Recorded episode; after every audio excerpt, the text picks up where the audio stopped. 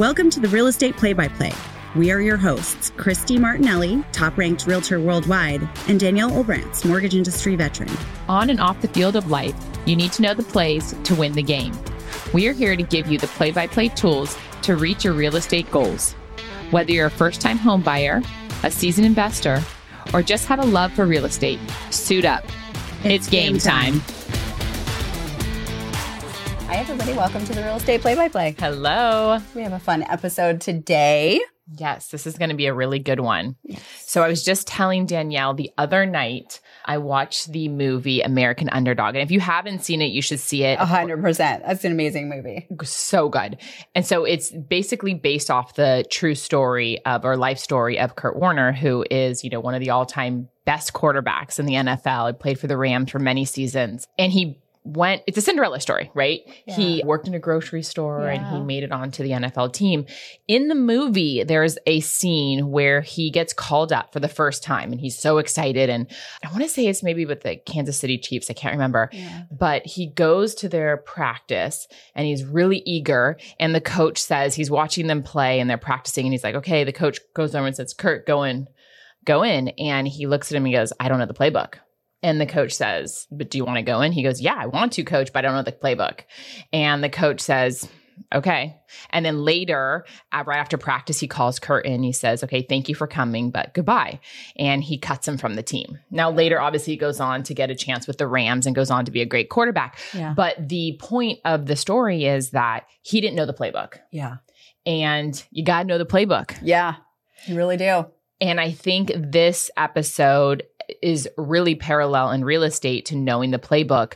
And part of the playbook is knowing what a CMA is Yeah. a comparative market analysis and what it's used for. Right.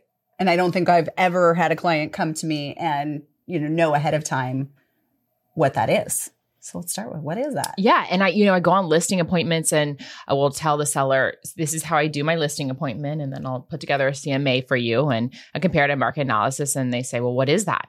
And it's not used, actually, people don't know this, but it's actually not used just for sellers. It's actually used for buyers as well. Oh, Yeah. I don't think So- I knew that. Yeah, so we can talk about that. So, a comparative market analysis includes comps of sold properties or pending properties. You don't like to use active properties, so more pending and closed comps to compare what the market value is of your property right now in this current market. And so why are you not using active?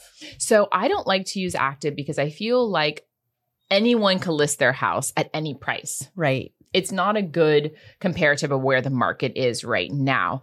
If you can find a pending comp and you could talk to the agent and say, hey, what are you closing at? And you can find that price point, then that's a good comp to use. Right. And we Um, see that a lot, right? Sellers will say, well, the house, you know, down the street they have listed at 1.2 or whatever the number Right. is. You know, so I should be about that or higher than that because my house is bigger or whatever, right? Mhm. I mean, that's what you're going off of is like the stuff that's for sale in the neighborhood. Right, exactly. And and again, it's that person that lists their house at 1.2 down the street doesn't mean they're going to sell at 1.2. Yeah. So it's not a great comp. Now, what qualifies as a good comp? And I get that question a lot. So, an appraiser, and we can talk about this appraised value versus real value, market value. Right. An appraiser will go back six months and they like to stay within a mile radius. Sometimes they'll go to two right. but it's the same thing when i'm putting together a cma for my clients i'm trying to stay within that mile radius and i'm only want to go back you know a couple weeks if possible if there's comps just because this market is so crazy right now Right.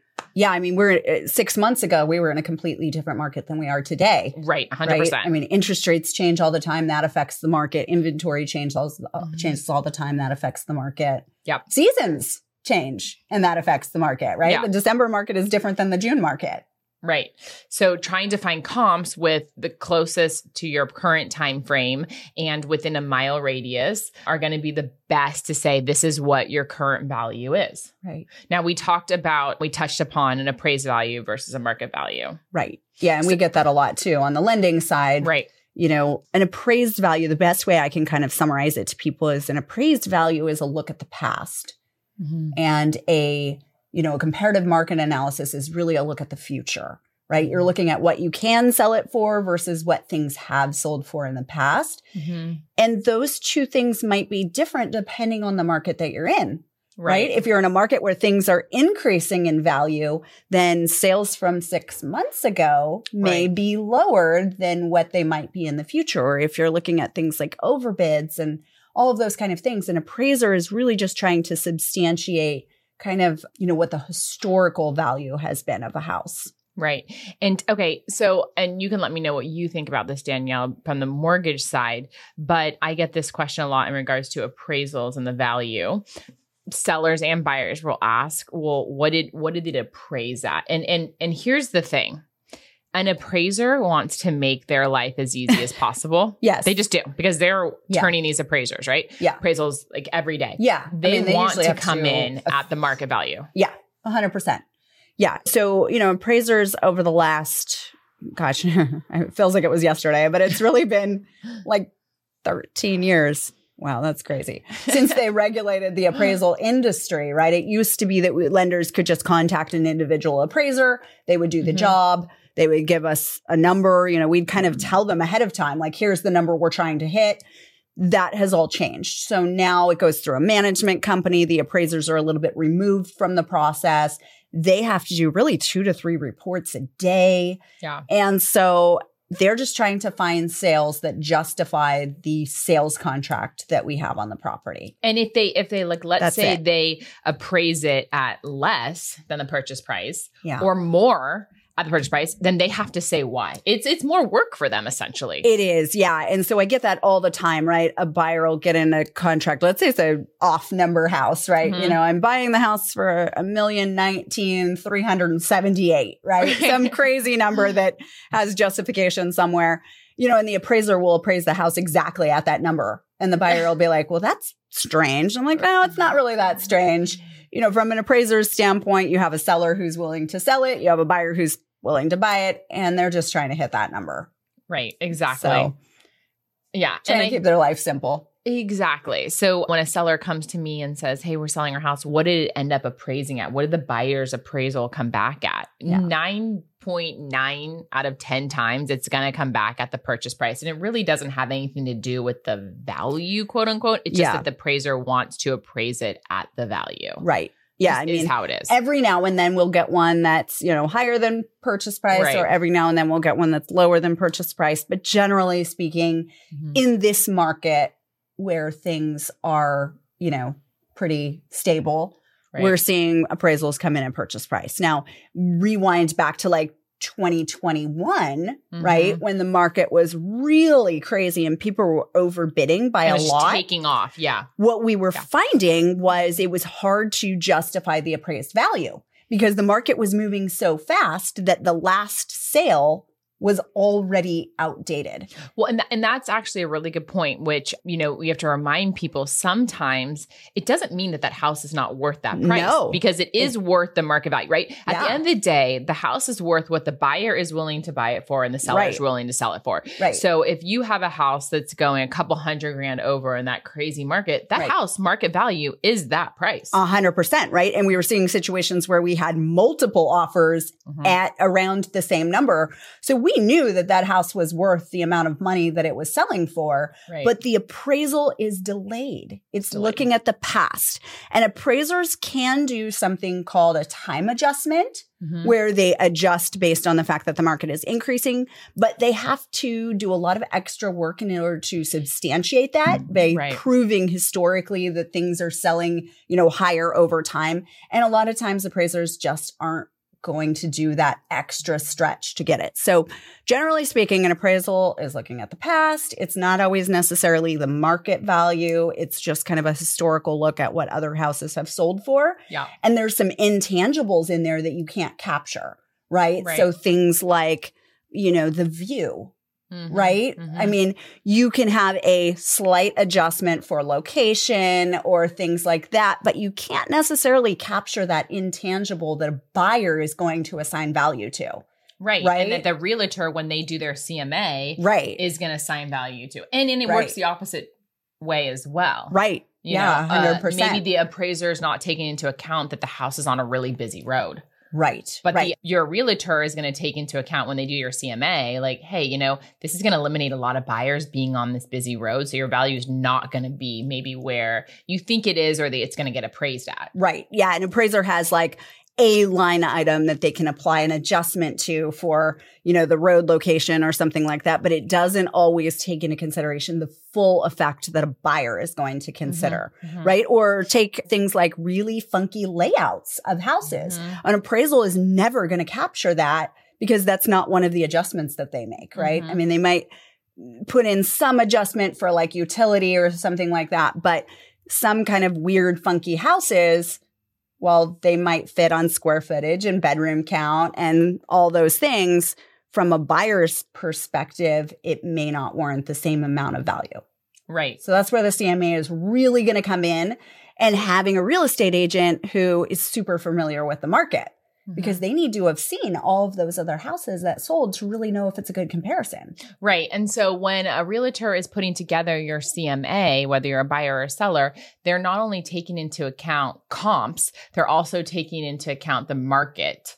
And what I mean by that is how many homes are on the market, Mhm. what the inventory is right now. Is there a lot of inventory in your price range? Is there a little inventory in your price range? That's all the things that a realtor is going to be taking into account as well when they're putting together a t- CMA. And a CMA is not, it's mostly just a tool to be used by the seller to come up with their market value or what their value is to put their house on the MLS.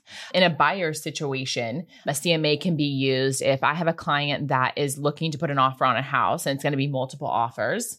Um, okay, what do we think that even if it's not actually going to be multiple offers, you can still use a CMA, right? It's like, okay, what is the value of this home? And so you'll compare the comps and put it together and give it to them and say, okay, here is where you're at. Right. Mhm. And so does the CMA come up with an actual number or is it a range? Like what does that look like? Yeah, that's a good question. So sometimes it has an actual pinpointed number, and then sometimes it'll be a range. And other times, what we do, like for example, for sellers, is okay, here is what we would sell your house for. Here's what your house is worth in today's market as is. And I Mhm. get this a lot Yeah. because then sellers will say, well, what if I paint the cabinets and I put new flooring in and I paint the outside? What is the value of my property? It's going to be different than what the value is is as is. So we put together here's your here's your price as is and here's your price if we do this that and the other to it. Right. And that's a good point because things like an appraisal, they simply will not consider, you know, new paint and things like like those don't Right. really add to appraised value Right. at all. They're just comparing square footage and lot size and bedroom count and, you know, overall condition. Mhm. But that appeal factor doesn't really come into play. Right. And now what your what the prices on the CMA doesn't mean as to what you list it. Just getting a little bit more technical, right? What you list your price at is going to be different. That's going to be between you and the realtor. This is just the market value. So, for example, if your market value is a million dollars, depending on what type of market you're in, you might want to list it a little bit lower. Interesting. And what's the strategy between by by listing it lower? Right. So if you're going to list it lower, the strategy is that hopefully you will get multiple offers and be able to push the value up higher. So if you list it like let's say at 900,000, you're Mhm. capturing all those buyers up to 900 and you're like, "Well, I don't want an offer at 900." But if you get three offers at 900 and you know those three offers are coming in and you have somebody that can go up to 1.1 and you're like, "Hey, we're getting three offers." That person that can go up to 1.1 doesn't realize that those three offers might be at 900. Right. So they just hear there's three other offers. Right. So they're going to push it significantly higher and then eventually get over your market value. So if your market value is a million, you get four offers, maybe you get a million 25. So you get Right. 25 grand over what your market value is. It's that competition factor that really feeds things off of each other. Mhm. Yeah. I mean, that's huge. Yeah. That's huge. And then I think also just being able to capture people, you know, sometimes people set up their searches in MLS to a certain price point, right? Yeah, absolutely. you know, those million dollar segments, right? Somebody might put, oh, I'm only going to look at houses up to a 1000000 But Mhm. then when they find the right house, if there's competition and they really want it, they might go to 1 1 right. but they wouldn't have otherwise looked at it, right? So if you start at one one, they may not even look at it because they really want to stick in that million dollar. I mean, that's the thing. People search. people get emotionally invested Yeah. in a property. It's just like that feeling that you get when you go to a property and you see it and you're like, this is this is the house for me. You Yeah. know, I'm sure people get it when they're playing sports and they're having, you know, a good time. And it's like, this is the game for me. So into it. It's like you're so emotionally invested. I mean, playing sports is such an emotional game. It Yeah. so is buying a house or selling a house. Yeah, People are so emotionally invested. I know. I know. It's it's hard sometimes, Yeah. right? Because we're trying to be objective in the whole process, but you feel for these people. They like fall in love with a house and they they they want to win. And you know, you know, I will also say realtors get very emotionally invested too. And the other Yeah. night, I'm going to tell you this quick story. We had a I had a property that I listed and we got five offers on and my clients ended up accepting one of the offers and the buying agent who wrote the offer for the buyers that were going to that had received, we had approved or accepted their offer.